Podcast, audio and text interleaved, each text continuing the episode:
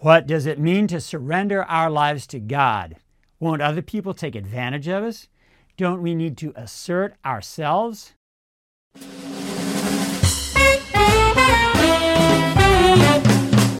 I'm Dennis Metzler, and you're watching The Charge. In the anthology Called to Community, the chapter entitled Surrender is lifted from Art Gish's classic on intentional community called Living in Christian Community. Gish offers strong insights into what the community life really requires, and he delivers his wisdom with force. Community here can refer to a large variety of Christian gatherings, fellowships, or ministries where life together is a reality, but especially to congregations. Gish talks about the necessity of personal surrender for the life of the community, but this is always a surrender to God in the context of community. Our surrender is not to the community. That will only result in cultish attitudes, structures, and practices. To be sure, the scriptures call us to submit ourselves to one another and especially to our leaders. However, that submission is always qualified, while the surrender God calls us to in Christ is always absolute. Just the same, communities that emphasize surrender to the Spirit of God must be careful to avoid manipulation and coercion. The fellowship must consider their role in this process with sensitivity and humility.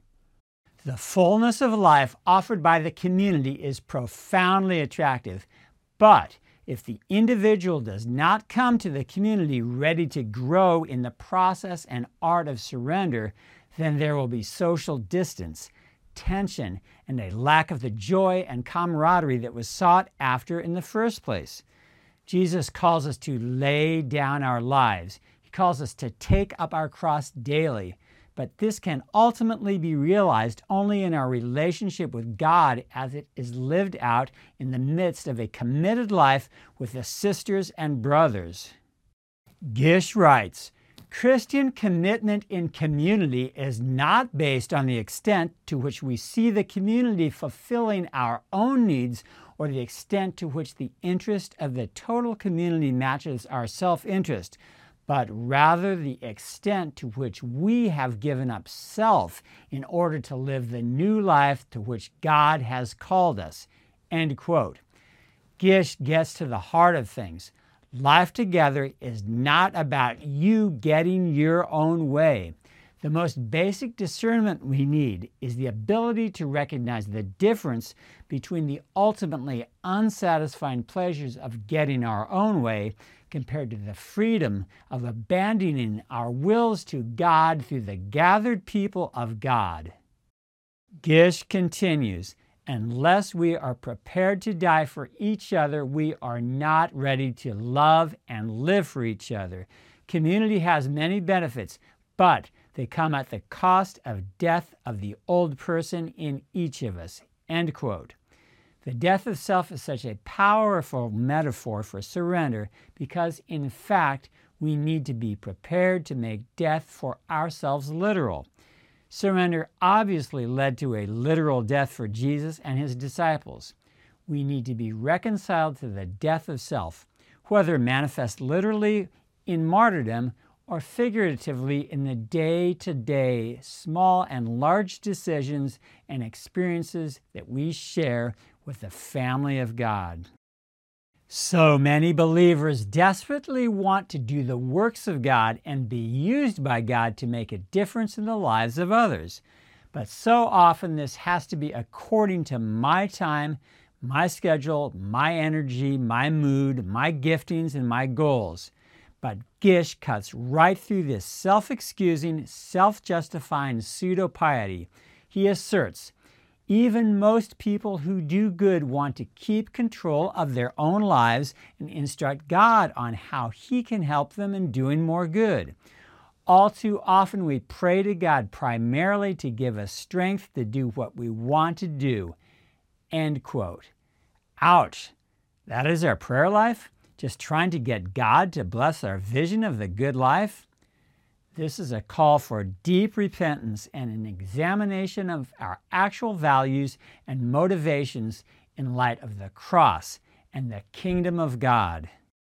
Gish makes the connection between surrender and the cross unmistakably clear when he declares the Christian calling is a cross on which all our desires, ambitions, and possessions are put to death. End quote.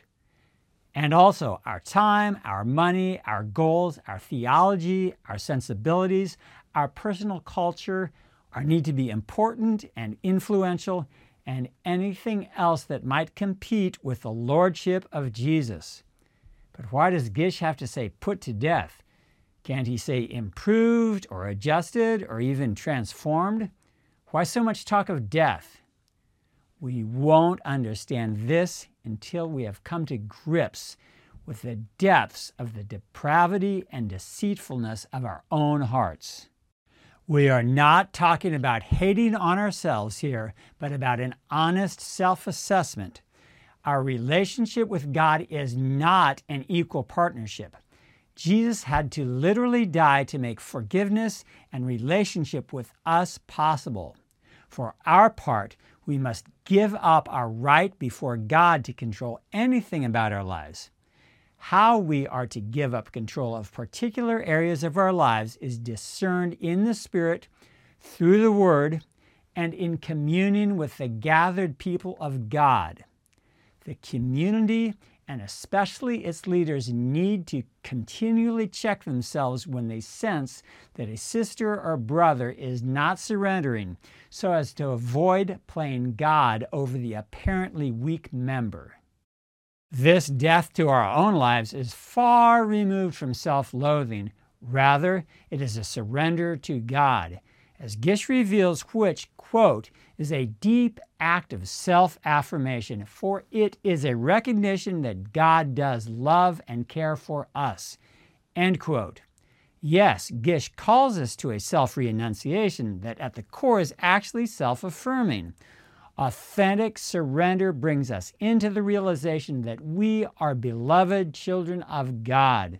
We are not called to surrender to those who are untrustworthy, but ultimately only to the one who knows us intimately and loves us deeply, for he is our Father. Therefore, this all out surrender is the way that we enter and maintain this life giving relationship with the triune God.